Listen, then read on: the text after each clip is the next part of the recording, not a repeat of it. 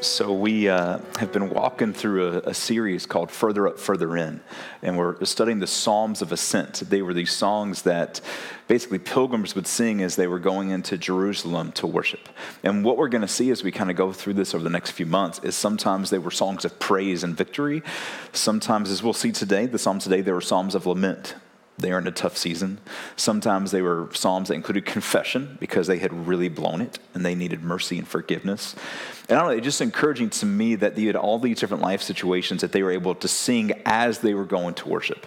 And here's why I say this before I wanted to have a time of prayer is that in this room we have over 100 people and all kinds of different situations over this past week.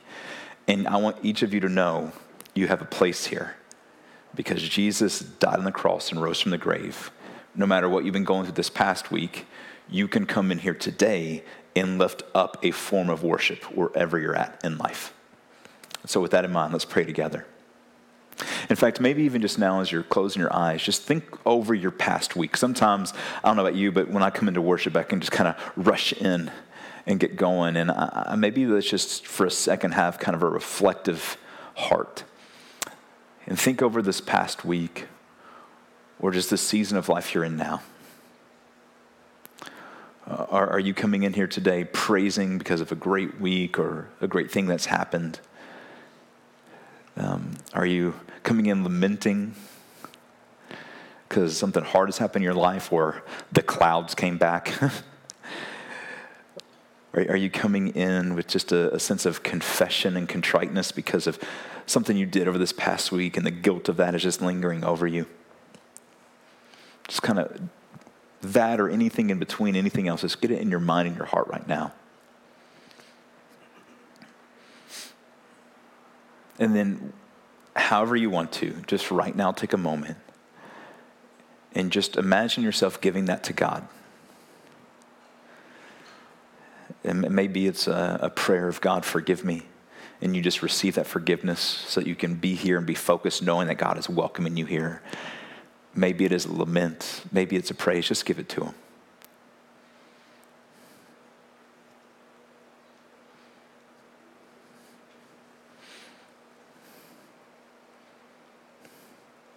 And so now, God, we, we love you. We thank you that you welcome us into your presence. You're a God who is great and greatly to be praised. And I love the fact that because of Jesus, we can come in here despite all that's happened this past week and come in worshiping you. And so, Lord, I pray now that as we continue on and as we get into your word, you would give us a hunger and a desire. I love that Pete talked about that last week. Would you, Lord, help us now to lean in and anticipate what you have to say to us, and may we continue to worship you as we do. It is in your name we pray. Amen. Well, feel free to have a seat. Well, before we actually get to that time in the Word, just want to share a few announcements and a few heads up. If you're new and you haven't had a chance to meet me or some of the staff around here, my name is Paul, and I get to serve as one of the pastors here. We're already off to a way better start than last week because last week I introduced myself by the wrong name. And if you weren't here, that did happen. I said my name is Pete, and he was actually another guy on staff that was getting ready to preach, and it was really awkward. And so we're already off to a way better start for me this week. All right, good, good going here, Paul. I almost called myself Pete again right there because I was getting tongue tied again.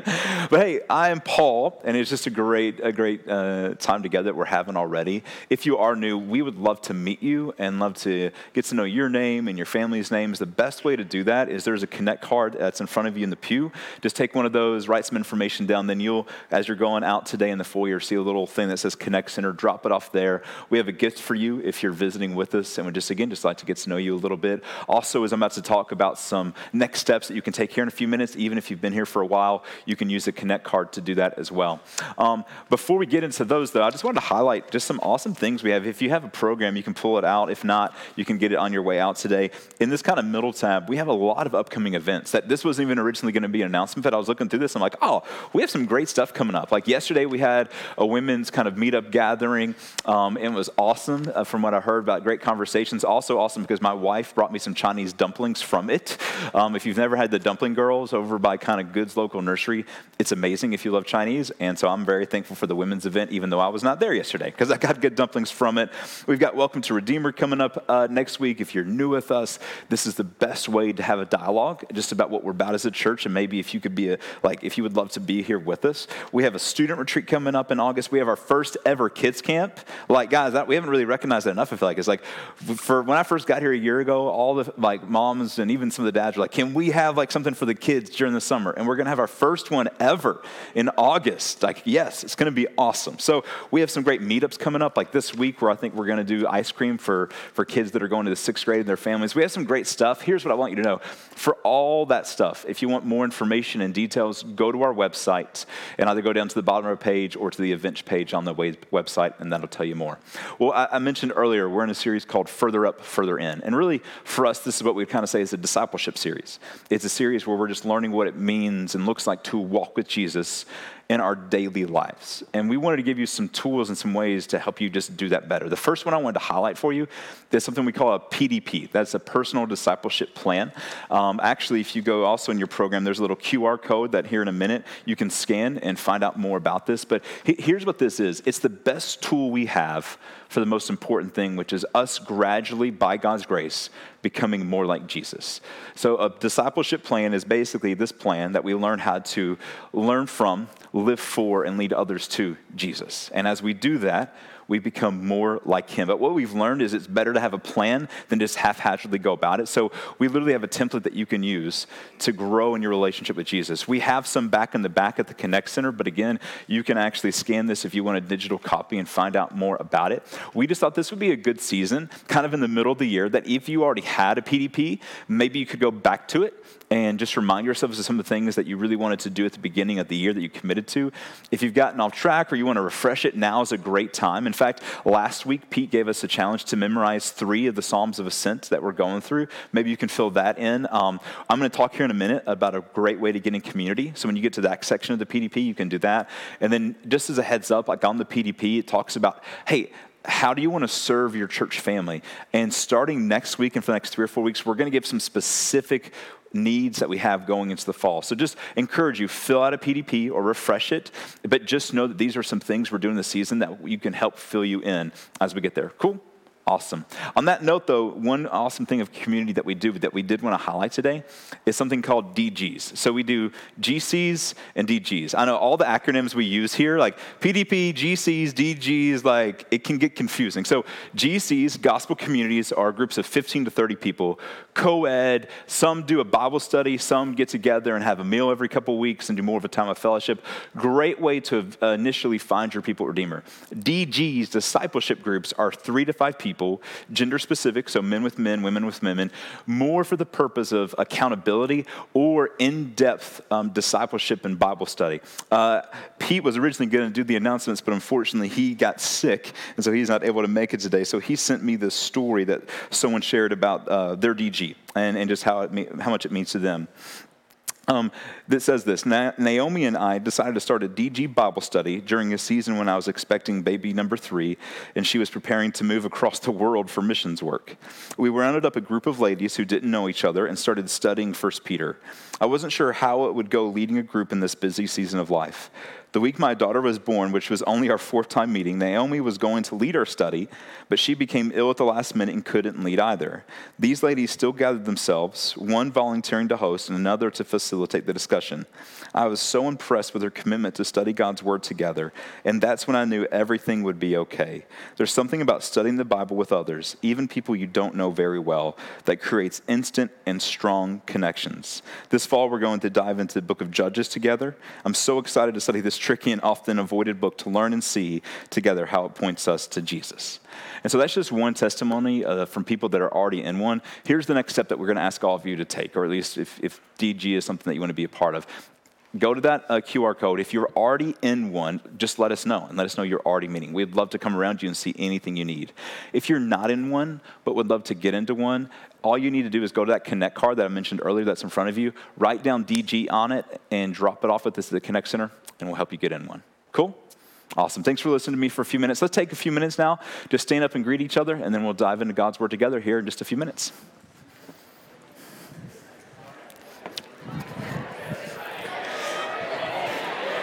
Really is good to see you. Ooh.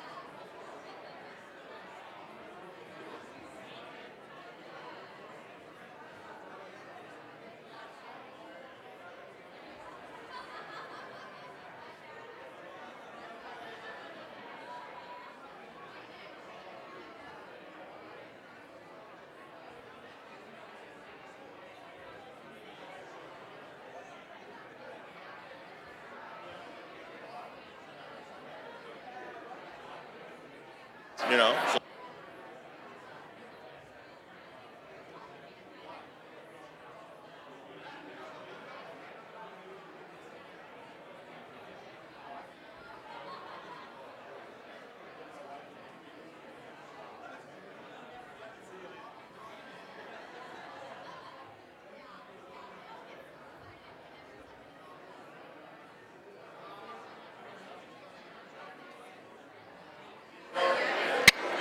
All right.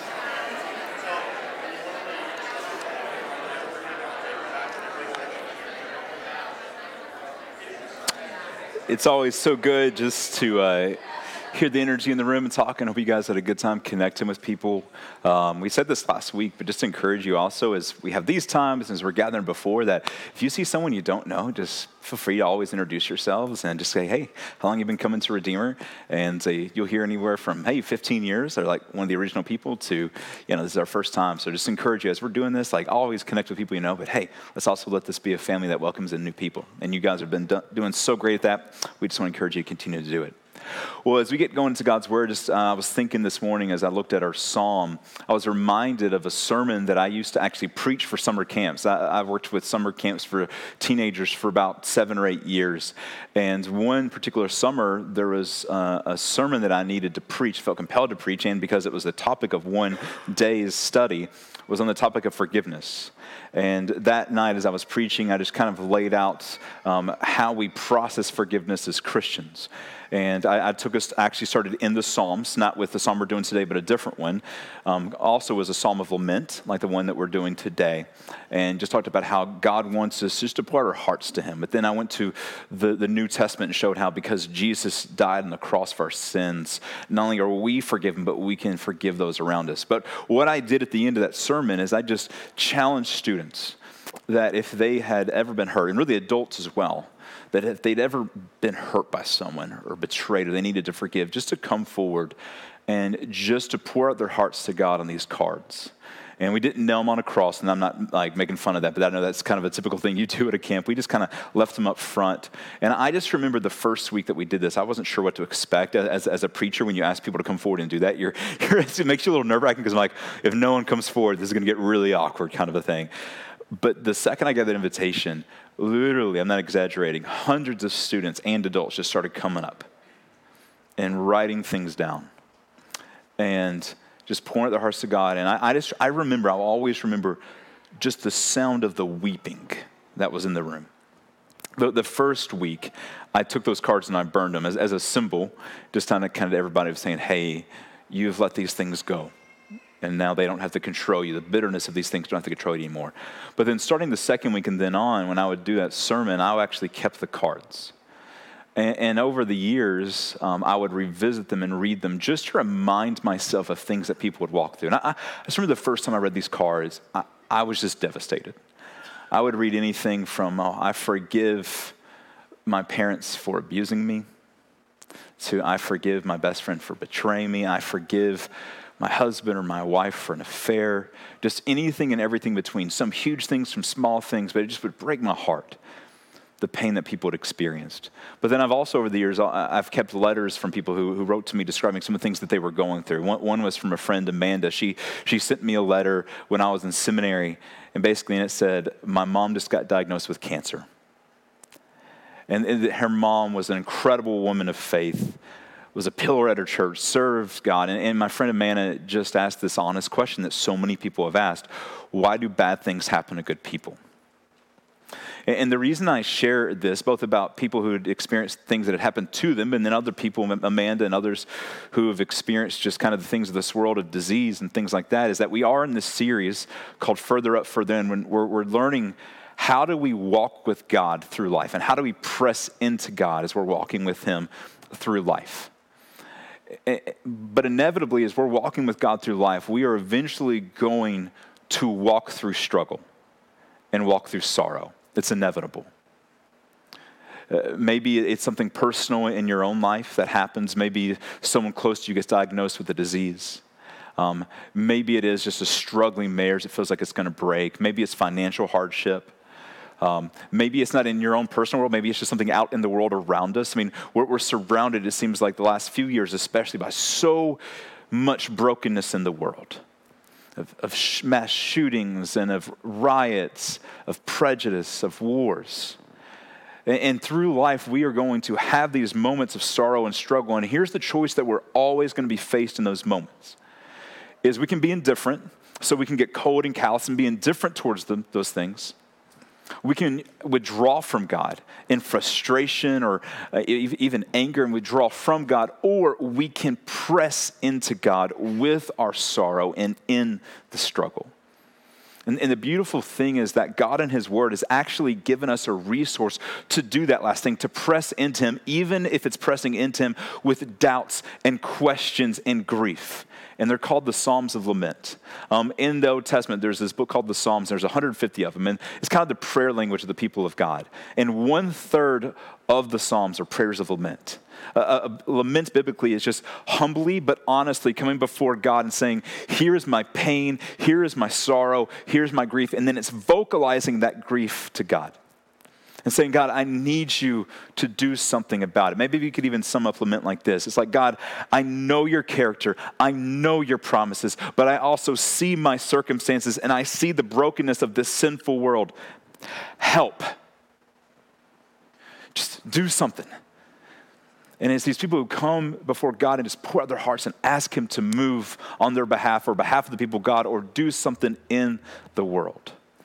And so, this is a beautiful resource of us as the people of God, as we uh, have these times of sorrow and struggle, to be able to press into God with them. And what I want us to do today is actually look at this psalm in particular, Psalm 123. You can begin flipping there if you haven't already. It'll be on the screen for you in just a minute.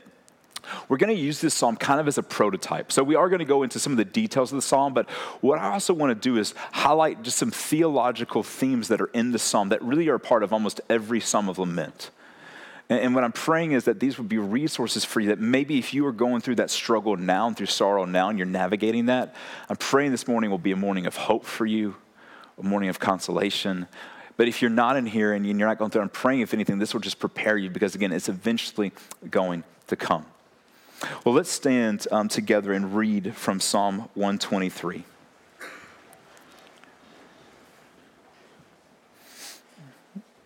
This is God's word. The same God who spoke the universe into existence is now speaking to us through this.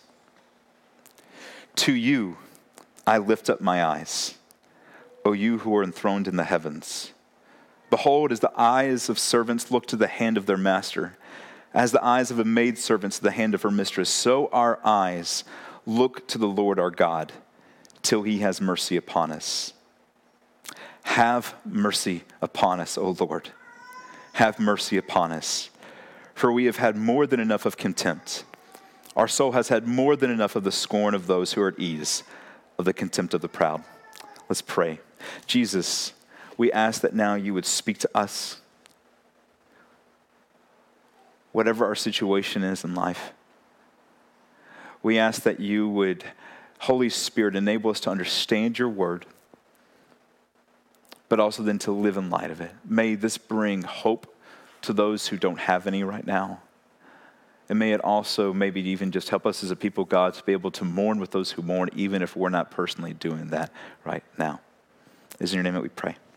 Amen. Well, feel free to uh, have a seat again we don't really know the full context of, of what's happening here. There's different kind of debates that go on about when this was set. Some people think it was before God's people were sent into exile. Some people think it was after as they were rebuilding. But we don't know the full context of what's happening. But what we do know is that the people of God are enduring some type of persecution and contempt. If you even go to that last few verses, we see in verse 3, it says, We've had more than enough of contempt. In verse 4, it says, We've had more than enough of the scorn of those who are at ease, the contempt of the proud. That, that phrase, more than enough, really can mean like we are at the brink of being able to handle this. So the people of God are going to God and they're basically saying, God, like, we're being persecuted and we can't really handle it anymore. Like something's got to give, something has got to change. And so, what they do, if you were looking, is really two things.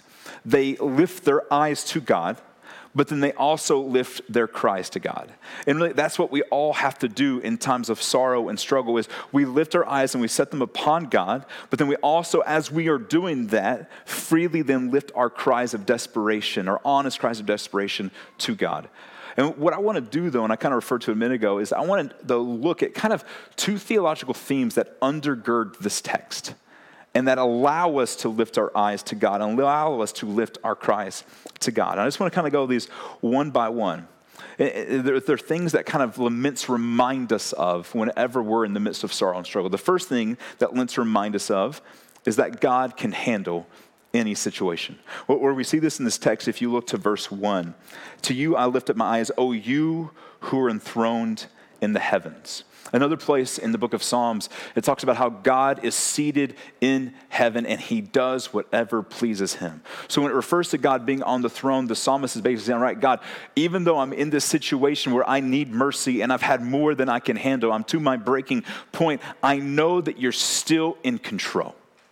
I know that you're still on the throne, reigning and sovereign, even over my situation. And so, because that, he is able to set his eyes on God. He says, God, I am being scorned. I have contempt. I have sorrow, but you're bigger than that. And if the psalmist were here this morning, he would look at you, whatever situation you have gone through, are going through, will go through, and says, No matter what it is, keep your eyes on God because he's bigger than that situation. So the psalmist, he doesn't look around him, he doesn't look below him or within him, he looks above him. Now, if we are honest though, our typical response when we start going through difficult times is that's what we do, right? We look within us or maybe we look around us. So oftentimes we look within ourselves in the sense of we say, okay, I'm going through this hard time, or someone I know is, the world's going hard. I've got to power through it and I can handle it on my own.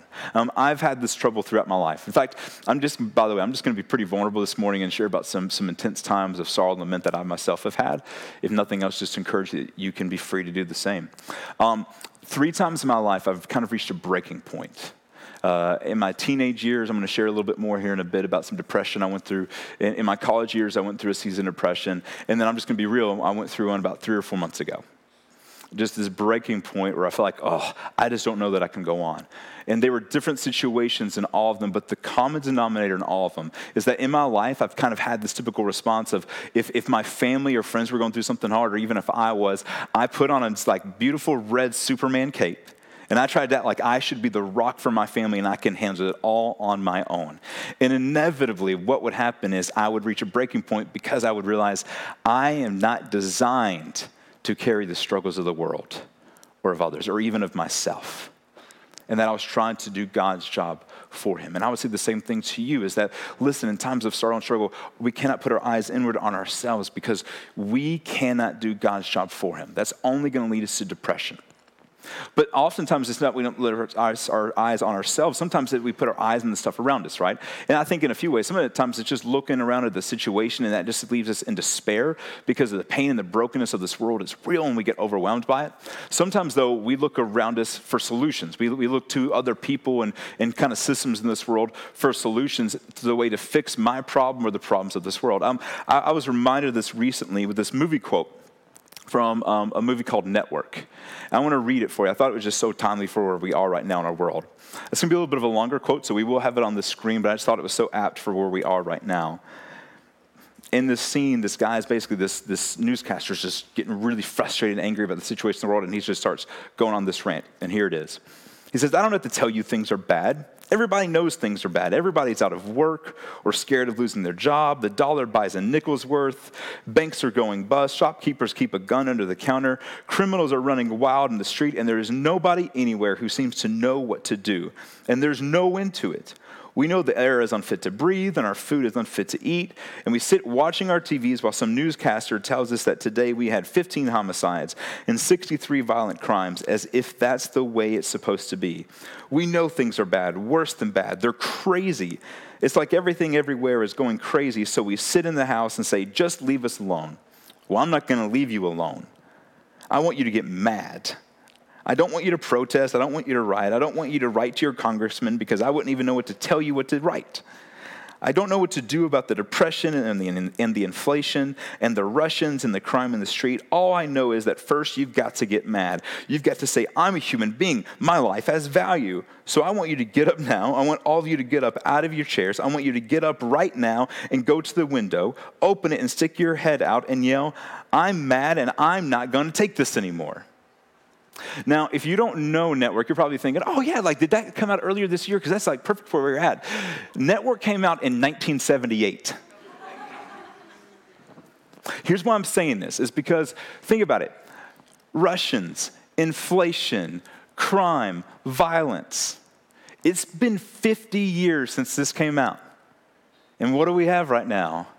Russians, inflation, crime, violence. And I, I, don't want to minimize that. My point is to say, think about the last 50 years. Both political parties of this nation have been in power at different times. Policies have been passed. Technology has advanced. Education has advanced. And yet we're still dealing with the same stuff as half a century ago. And it's because the things of this world and the people of this world cannot ultimately solve the problems of our society or of our hearts. And listen to me, it doesn't mean we should do nothing. I'm not saying that. It just means that the ultimate solution to our problem is not looking within and it's not looking around, it's looking up. So I love this quote um, from Corrie ten Boom. She said, we're going to have it on the screen for you. She said, If you look at the world, you'll be distressed. If you look at within, you'll be depressed. If you look at God, you'll be at rest. Now, some of you, if you, especially if you don't know Corrie ten Boom, and you're thinking you're about your situation right now, you might be thinking, well, that's easy for her to say. be careful there because Corrie ten Boom, if you didn't know, survived the Holocaust. And she wrote this afterwards. And so Corrie ten Boom is not saying, oh, don't worry about the problems of this world. They're not that big a deal. No, she had endured the greatest evil of the past centuries, maybe of all time, except for the cross. And what she said is, listen, I've been through the worst that can happen. And what I learned is that if I look within, I only get depressed. If I look around the world and all the evil in it, I only get distressed. But if I actually will set my eyes not within or beside, but up towards God, even amidst the sorrow and the pain of this world, I can be at rest. Why could she be at rest? Because she knew God was in complete control and He had the power to solve it that ultimately when things are going wrong, we, we, we have to put our hope somewhere, right? We have to set our eyes somewhere. And so what ten Boom was saying, set your eyes on God. He's the only one who can ultimately solve the problem. I was just thinking as a, a, uh, a short analogy of this that have you ever had like an issue and you had to make a phone call to like, you know, like the center where they dealt with the issues? What ends up happening is, is you get on the phone and maybe it's they've overbilled you or the service isn't what you want or you shouldn't have got that driving ticket in your opinion or whatever it is. And so you talk to the person and eventually what do you learn? These people can't handle my problem. So what do you do? Hey, may I speak to your supervisor, right? And then if you talk to that person and eventually can't get anywhere, what do you do? You go up the chain of command, you ask for that supervisor. The point of that is that ultimately we know and we need something to be solved, we need something to be fixed. We need to go to the person who actually has the power to fix it. Here's what I'm here to tell you this morning. Whatever you're going through in life or will go through in life, there is one who has the ultimate authority in the universe who can fix it. And that is the sovereign God. So when you're in the middle of struggle, because God can handle any situation, put your eyes on Him and Him alone. But now we go to kind of the second truth in the reminder is that when you look and put your eyes on God again, it's not that then He wants you to forget about the situation of this world. Because the second thing that laments remind us of is that God can not only handle any situation you're in, God can also handle your lament about any situation that you're in.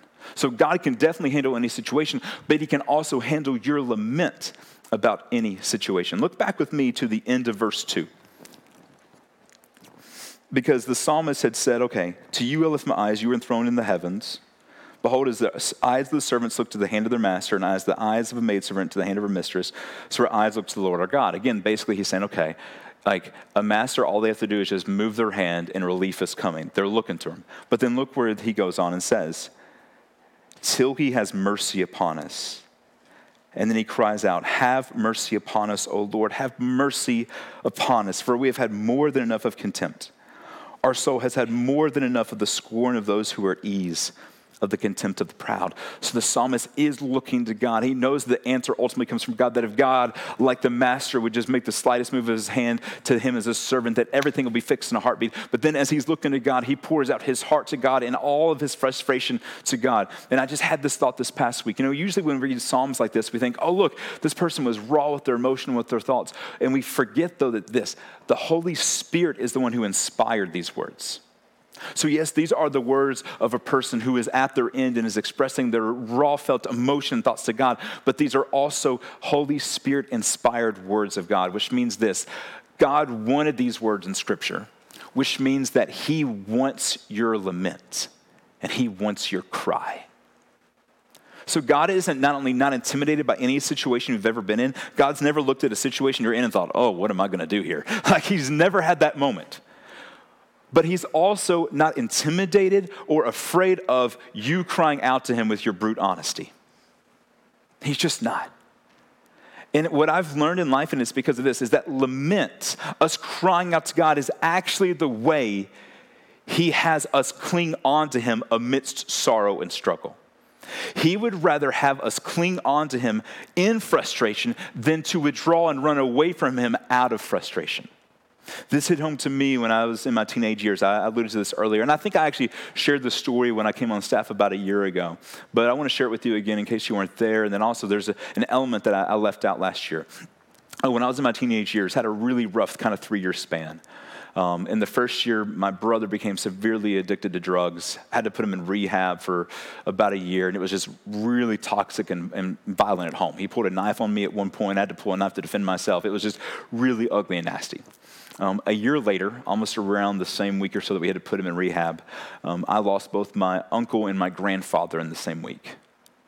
Um, my uncle was really tough for me because he'd been this kind of, he'd been a farmer, grew, grew, corn. He was kind of what we refer to in the South of as a country strong kind of guy, just kind of a big burly guy. But I saw him get cancer, spread to his brain, and it pretty much ate him away until he was nothing but skin and bones. And I just began to have these thoughts of like, okay, God, like, why? What's going on? But then a year later, again, almost to the week, uh, my mom told my family that she was leaving. And that was my breaking point. I just became so angry at the world. I became angry at my mom. But if I'm honest, I was frustrated with God. And I just remember these moments where I would just look up to God and say, God, like, you say you love me, you say you're gonna take care of me, where are you now? Like, what's going on?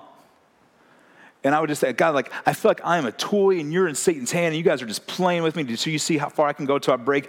And eventually I just said, God, that's it, I'm done. I'm done. I still believed in him, I just didn't believe he was for me. And so I went in my own way. Then, uh, not, I said oddly enough, but actually it's not oddly enough. What then happened is that's then when I really sank into the depths of depression because I took my eyes off of God and I turned them inward and around me, and I sank into the depths of despair to the point where I was suicidal. Now, no one knew it. My dad was a pastor, and I felt like, even though I was actually in a great church, much like this one, there was just still something about it that I felt like I needed to wear a mask and act like everything was okay. But inside, I was just dying. A few months later, I'd gotten to the point where I really was thinking about taking my own life. And by God's grace, that night, I remember vividly. I was really close, and He saved me from it. And I just feel like it was almost the closest I've ever heard to an audible voice of God, where in a moment He kind of just did this lovingly smack me upside the head kind of a moment. He said, Hey, we need to talk. And He just said, Paul, this whole time, you've thought that I've been far away looking down at you suffering, when actually I've been right here with you, suffering with you. And then he said, Paul, the other thing is, I, I want to heal you. But you got to take off the mask. You got to stop acting like you're okay. And then you also got to come back to me and press into me. And I did, and by God's grace, I'm here today because of it. But you know something I learned, and this is what I didn't share with you last year. You know the, one of the biggest lessons I learned from that? My biggest mistake was not that I cried out of frustration to God, it's that I ever stopped. It's that I ever stopped going to God and saying, God, I don't, I don't get what this is. I don't get what this happened. The second I stopped was the second I then took my eyes off God and I went my own way. God can handle your frustration. He can handle your lament. It's His way of having you cling on to Him when you don't feel like you can hold on. But this kind of leads us to the question of okay, like that's nice, but for how long? For like, how long am I going to have to keep doing this? And actually, the text tells us in Psalm 123, and I'm just going to go and tell you, it gives us an answer, but probably not the answer we're not necessarily wanting. It says in verse 2, it's not the last verse, but I feel like in a sense, it's like the last scene of this chapter. It says this Our eyes look to the Lord our God till when? Till he has mercy on us. And so basically saying, you got to keep looking up to God and lifting your cries to God because He can handle the situation and He can handle your lament about it, but you got to keep doing it until He answers. It reminds me of uh, Psalm 40, one of my favorite Psalms in the Bible. Psalm 40 is this I waited patiently for the Lord. He inclined me and he heard my cry. He lifted me up out of the pit, out of the miry clay. He set my feet on a rock. He put a new song in my mouth, a hymn of praise to our God. I love that psalm because he heard the cry and lifted him up out of the pit. I hate that psalm because it doesn't say how long he waited patiently. Could have been two hours, could have been two days. Could have been two weeks, two months, two years, two decades. We have no idea how long he waited, but he kept crying out, and so God answered, and he did. It reminds me of Psalm 88, the darkest psalm of lament, by the way. And probably I'll, re, I'll, put up there, if not the, obviously you got the scene of the cross and Jesus dying, that's the darkest chapter of the Bible, but this would be number two for me. So basically, all throughout the psalm of 88, God, this guy's just crying, saying, I feel like your waves of wrath are sweeping over me. And he just felt like he was going through all this stuff. The psalm does not end pretty. The last few words of the psalm are, You've taken my loved ones and companions from me, the darkness is my closest friend. Imagine singing that in church, right? Like imagine like, and the darkness is my closest friend. Really awkward to come up and preach after that or to pray, right? Like that's dark. But you know what's cool about Psalm 88 is how it starts. And often when people would refer to Psalms, there weren't titles like we have today for songs. So if they wanted to refer to a psalm, they would refer to the first verse. So the darkest lament in the Bible starts off like this O Lord, the God of my salvation, day and night I cry out before you. So the guy is saying, I am in a dark place. I feel like you're against me. I feel like you're taking everybody from me, but I'm not going anywhere. I'm going to keep coming to you until you answer. And the good news is we have a God who will answer. We don't know how long, but we have to persist in prayer. Even this this morning, heard a great story from Diane um, back on Ash Wednesday. She told me about, I think it was two twin girls. Is that right, Diane? I like I have eye contact with her right now. And two, and um, who were in the Ukraine and just praying they could get out. But this is when so much of the war had just broken out, and we didn't know if it would be safe. So we just began praying. And she and others have been praying the last few months. Just found out today they're about to land in the United States, and they're making it. So for the last couple months, it was like, okay, God, please do something. And today was answered. Persistence in prayer. And that's what we got to have a gritty faith, everybody. Like when we're in the middle of lament, when we're in the middle of sorrow and struggle, we've got to have a gritty faith and prayer that keeps going to God and say, God, I'm going to keep coming until you answer. And He can answer, and He often does. But I need to be honest with you this morning. And this is where, when I've heard sermons like this before, a lot of times the, the pastor won't go to what I'm about to say, and I'm like, oh, we got to address some of this so much the time he does answer. Your marriage is struggling, you pray that God would save the marriage, and he does. Someone you know has cancer, you pray that God would heal, and he does. A child is wondering in the faith, you pray that God would restore him, and he does. You pray that society would change, and it does. But sometimes it doesn't happen. They die from cancer. The marriage ends. The child never comes back society keeps getting worse and worse. And so, what, what, do we do when we're in that situation? We keep praying, we keep persisting. But here's what we also have to know is that sometimes the prayer will not be answered in this world, but it will be answered. And this is where we have to remember the gospel amidst pain and suffering. You're not going to find it in the psalm, but we need to remember that as Christians, we read the psalms through a different lens than the person, people who first read them. We have to read them through the life, death, and resurrection of Jesus. We have to read them through the lens of the gospel. Why does that matter here? Well, let's think about it. Jesus lived a perfect life that no one else could live. He did not deserve any contempt or scorn like the people here were experiencing. But guess what? He received it. He was mocked. He was scorned. He was beaten. He was put on a cross, even though he didn't deserve it. And then he died the death that we all should die. And on the cross, what does Jesus do? He cries out in lament. He quotes Psalm 22 and says, My God, my God, why have you forsaken me? So, just as a short aside, Jesus knows how you feel. Not just because he's God and he knows, like, he has experienced it too. He lamented, My God, my God, why have you forsaken me? And what's interesting though is later in Psalm 22, it actually says that God hears the cry of the afflicted when it answers. But the thing is, Jesus then dies. You know where I believe the answer comes for Jesus? The resurrection. Because on the third day, Jesus rises in power. God the Father rises him in power, raises him in power. And in that moment, everything that had been done wrong to Jesus was put right. Well, here's the good news because Jesus was raised, guess what? We also are going to be raised. And the suffering and the sorrow and the struggle will be over forever. And that's the hope of the gospel through lament, through Psalms of lament, and through times of struggle and sorrow. Listen to me. Ex- there is an expiration date on all suffering and sorrow. It's counting down to it if you are a believer in Jesus. Um, I thought of this analogy. I've got my phone here, my iPhone. If you're an Android person or a Google phone person, I don't even know how your phone works. So you just fill it in however it works. All right. But I've got on my phone this um, clock app. And there's actually a few different things it does. There's one thing called a stopwatch, where if you can, I know it's kind of far away for a lot of you, but literally, if I just start the stopwatch, it's just going to keep going and going and going. I don't know if you've ever had this happen, but like the other day, I had to use my iPad because I have like this time sit up routine that I do. I know you can tell by looking at me. That was a joke. I just made fun of it. Thank you, somebody, for laughing, because I actually thought that was pretty self deprecating humor. On a Psalm of Lament day, we need some times where you can laugh, especially at me. But yeah, so I opened up the iPad, and it, it, it like 42 days it had been going. And I was like, oh, well, there you go. like, and so in other words, like even right now, you can see, like I started, and it's just going to keep going and going and going and going and going. And that's how sometimes we can think of all the pain and sorrow and this brokenness of this world. It's just, it keeps adding up and adding up and adding up.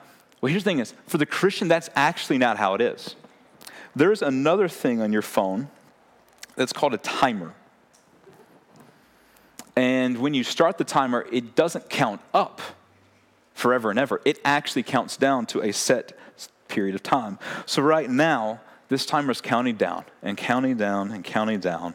And eventually it is going to hit zero and it is going to stop. there you go. For the Christian, the sorrows of this world are not going to count up and up forever. They're actually counting down to an end. Every time I go through something hard in this life is one less thing until I get to be raised from the grave, and then the stopwatch of joy is started and it goes on forever. I was thinking of a, story of a guy named Levi Lusko. He's a pastor, has become pretty well known the last five or six years. Um, I probably think now about a decade ago, there's this tragedy where he lost his four or five year old daughter. I believe it's to an asthma attack. And I was listening to this interview with him, and he just talked about one of the things he was struggling as the years went on since then is he was beginning to forget what his daughter's voice sounded like. And he felt like the longer it went, the further he got away from her death, the less he was remembering of her voice and was never going to be able to hear it again. But then he realized wait a second, it's not that he's actually getting further away from her death and from her voice, that every day that passes, he's actually getting closer to the day where he'll finally be able to hear her voice again. That's the hope of the Christian. That yes, this world is full of str- struggle and sorrow, but for the Christian, when we die and then we're raised from the grave, the sorrow is over forever. Jesus, the book of Revelation says, will wipe away every tear from our eyes, and then guess what? They're never coming back. It's done. But here's what I need to know. And I just, as I was prepping, I just felt like I needed to plead, though, for a group of people. Um, I, th- I, think there's a few groups of people in here. One group I'll say is this if, if you're in here and you're not a believer in Jesus, if you're not walking with Jesus through this life, everything I've just said isn't true for you. For you, it really is a stopwatch. And what I mean by that is for you, the suffering and sorrow that you're experiencing now in this world of pain and brokenness, if you're not a believer in Jesus, that will go on forever. In fact, it only gets worse because you'll be separated from God for eternity. For the Christian, this world is as bad as it's ever going to get.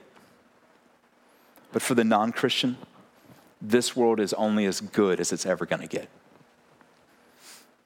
So if you're in here and you're not a believer, if you're listening to the podcast, if you're watching the live stream, here's what I'd plead for you. Your cry for mercy to God does not need to be about a situation you're going through or a sorrow, a sorrow you're carrying. Your cry of mercy actually needs to be for your sin. And there's this beautiful story that Jesus tells in the Gospels about this guy who had a really, really nasty past, but he comes into the temple, kind of like, I guess, what we would call a church today. And it says he, he can't even look to God because he has so much shame over the life he's lived. But he literally just says, Have mercy upon me, a sinner. And you know what Jesus says about that guy? He says he went home justified, meaning he went home right with God. So if you're listening to me in here today, or if you're listening to me on the live stream or the podcast, listen to me. If you will cry out to God for mercy, but for mercy over your sin, you can receive it today and everything can change. And all the promises I've laid out, both that God can answer in this world and give mercy and change the situation, or that one day He'll change it forever and all sorrow will be done, it can be true for you today. But first, you need to begin walking with Jesus as your first cry of mercy. Have mercy on me, a sinner, and He will. But I will say for the rest of us here that are listening, I'd say there's a couple groups of people. There's some of you that came into the room with struggle, with sorrow. And I prayed that now, after hearing this text, after hearing the word today, that you will lift your eyes to God and then lift your cries to God, knowing He can handle your situation and He can handle your lament about it. And don't give up till He answers. If you're in here, though, and you're not walking through that, here's what I say is listen, you're going to at some point. So I hope today you've learned. But also, I would say this we're a community of faith. And, and if you didn't notice in Psalm 123, it starts with I, I lift up my eyes, but then it switches to the plural and it says we lift up. Meaning that even if we're not personally going through something hard, someone in our community is, and we can lament with them. So here's what we're going to do. We're actually going to do something a little bit different. We're not going to jump right into communion today. Um, these were psalms that literally people sang out loud to express their heartfelt emotions to God, or that maybe they prayed inwardly. And so before we go into communion, I actually want us to have a time of lament. And what, what we're going to do is we're just going to sit silently. I think Corbin's going to come up here in the next few minutes. He's just going to play softly behind. And I just want to give a space that maybe you need to offer up a lament to God for something you're going through, or maybe again, just something in the world. You, you see the stuff on social media or the TV, and it just breaks your heart. The brokenness of the world is breaking you. And you just need to offer a lament. Feel free to do it quietly, by all means. Or maybe it's not you, maybe it's just someone you know. Feel free to offer a lament on their behalf for them. But here's what I would say if you feel comfortable, I want to give you the freedom to offer it up loud. You don't have to. And listen, if no one does it, I'm not going to feel weird or awkward. So I'll go ahead and take the awkwardness out of the room if no one does it. But if for you, you can't keep silent, there's just something breaking you down in the world, in your life, feel free to raise up a lament to God. And so for the next couple minutes, either quietly or out loud, let's put our eyes on God, knowing that He can handle whatever then we're going to cry out to Him about. Let's just do this for a few minutes. And then after a few minutes, I'll close this time in prayer and then I'll set up communion for us. Let's pray now to God and offer up our limits to Him.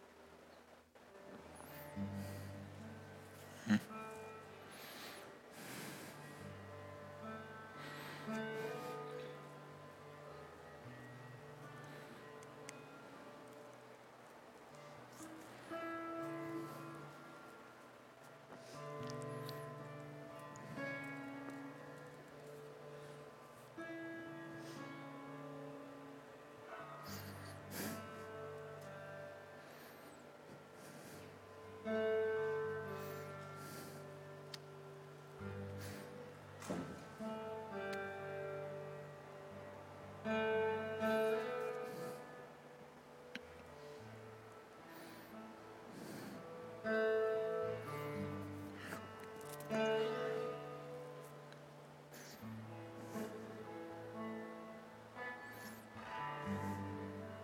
uh you.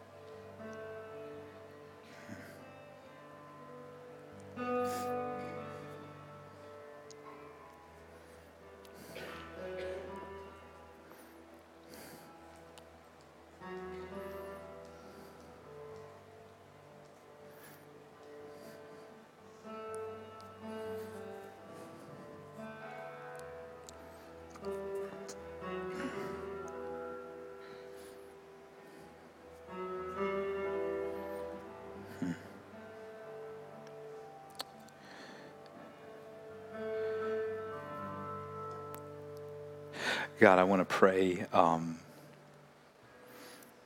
I ask that hopefully this morning in your word would teach us or would have taught us to be good lamenters. I pray, God, that we would now be a people who, yes, bring you our joy, yes, bring you our praise for all that you are, all that you've done, all that you're going to do. But I also pray you would just be us, make us into a people who lament well who don't just bring you the pretty parts of ourselves, but who bring our brokenness, who bring our sorrow, who bring our frustrations and doubts. And God, as we've been doing that over the last couple of minutes, I just a few, a few scriptures popping in my head, Lord, for those who lifted up situations, whether that they see in the world or in their own lives or the people they know. Lord, my mind went to that text, I believe it's somewhere in Chronicles, where the people of God were faced with an enemy in a hard circumstance, but they just said this line that says, We don't know what to do, but our eyes are on you. God, we don't know what to do about the stuff we see in the world. I mean, everything's been tried, but it feels like nothing works, at least for long. We don't know what to do about some of the situations we're going through, and when we try, it doesn't work. So, God, now we look to you. Would you have mercy on our world? Would you have mercy on these people about whatever situation they lifted up? Answer just how they need. But God, we are also a people who, even as we're walking with you through this world, we know that this world is not our final home in the sense of the way it is now. That one day you're going to resurrect us and you're going to recreate this world. And so to that we look as our ultimate hope for you setting everything right, and for you ultimately answering our cries for mercy and for your kingdom come and to come on this earth. And so my mind goes to Isaiah 35, God, about when that's going to happen and how I love that we're in a Psalms of ascent of people walking the road up to Jerusalem. But Lord, we're walking right now a road to that eternal home in a recreated world. And so I just want to read this psalm, God, and for us as a people. Strengthen the weak hands and make firm the feeble knees. Say to those who have an anxious heart, Be strong, fear not. Behold, your God will come. He will come and save you. Then the eyes of the blind shall be opened, and the ears of the deaf unstopped. The lame man shall leap like a deer, and the tongue of the mute will sing for joy. Waters will break forth in the wilderness and streams in the desert. A highway shall be there, and it will be called the way of holiness. It shall belong to those who walk on the way. No lion shall be there, nor any ravenous beast come upon it. They shall not be found there, but the redeemed shall walk there. And this is how it ends and the ransomed of the Lord shall return and come to Zion with singing. Everlasting joy shall be upon their heads. They shall obtain, obtain gladness and joy, and sorrow and sighing, sighing shall flee away. And God, we long for that day. So come, Lord Jesus, and may we see it happen. And in the meantime, give us hope to keep pressing into you with our laments. Amen. Well, I want us to transition to communion and think, well, this is kind of a hard transition. And to me, it really isn't because every week we celebrate communion. It is the high point of our worship. But again, as I even referenced earlier, Jesus on the cross, which is what communion points us towards, he cried out a lament. And on the cross, he also did for us what we couldn't do for ourselves. And he provided a way of salvation so that we could be the redeemed people that we just read about. And so as we're about to take communion, let's just remember that Jesus knows how we feel, and that not only does he know how we feel, he died in our place so that we could be in here and so that we could bring our laments to him as children of God. So here's how we've done this. If you haven't been with us before, we have juice over in this side with bread, with bread that you can uh, dip in. We have wine over in this side, just kind of know the, the differences. We also have signs up there. Um, if you don't want to actually do that, if you want just kind of your own individual little packet, we have those to the back. But we're going to have the band just play for a few minutes. When you feel led, just go ahead and receive communion, knowing that this represents all that Jesus did for you. Feel free when you feel led.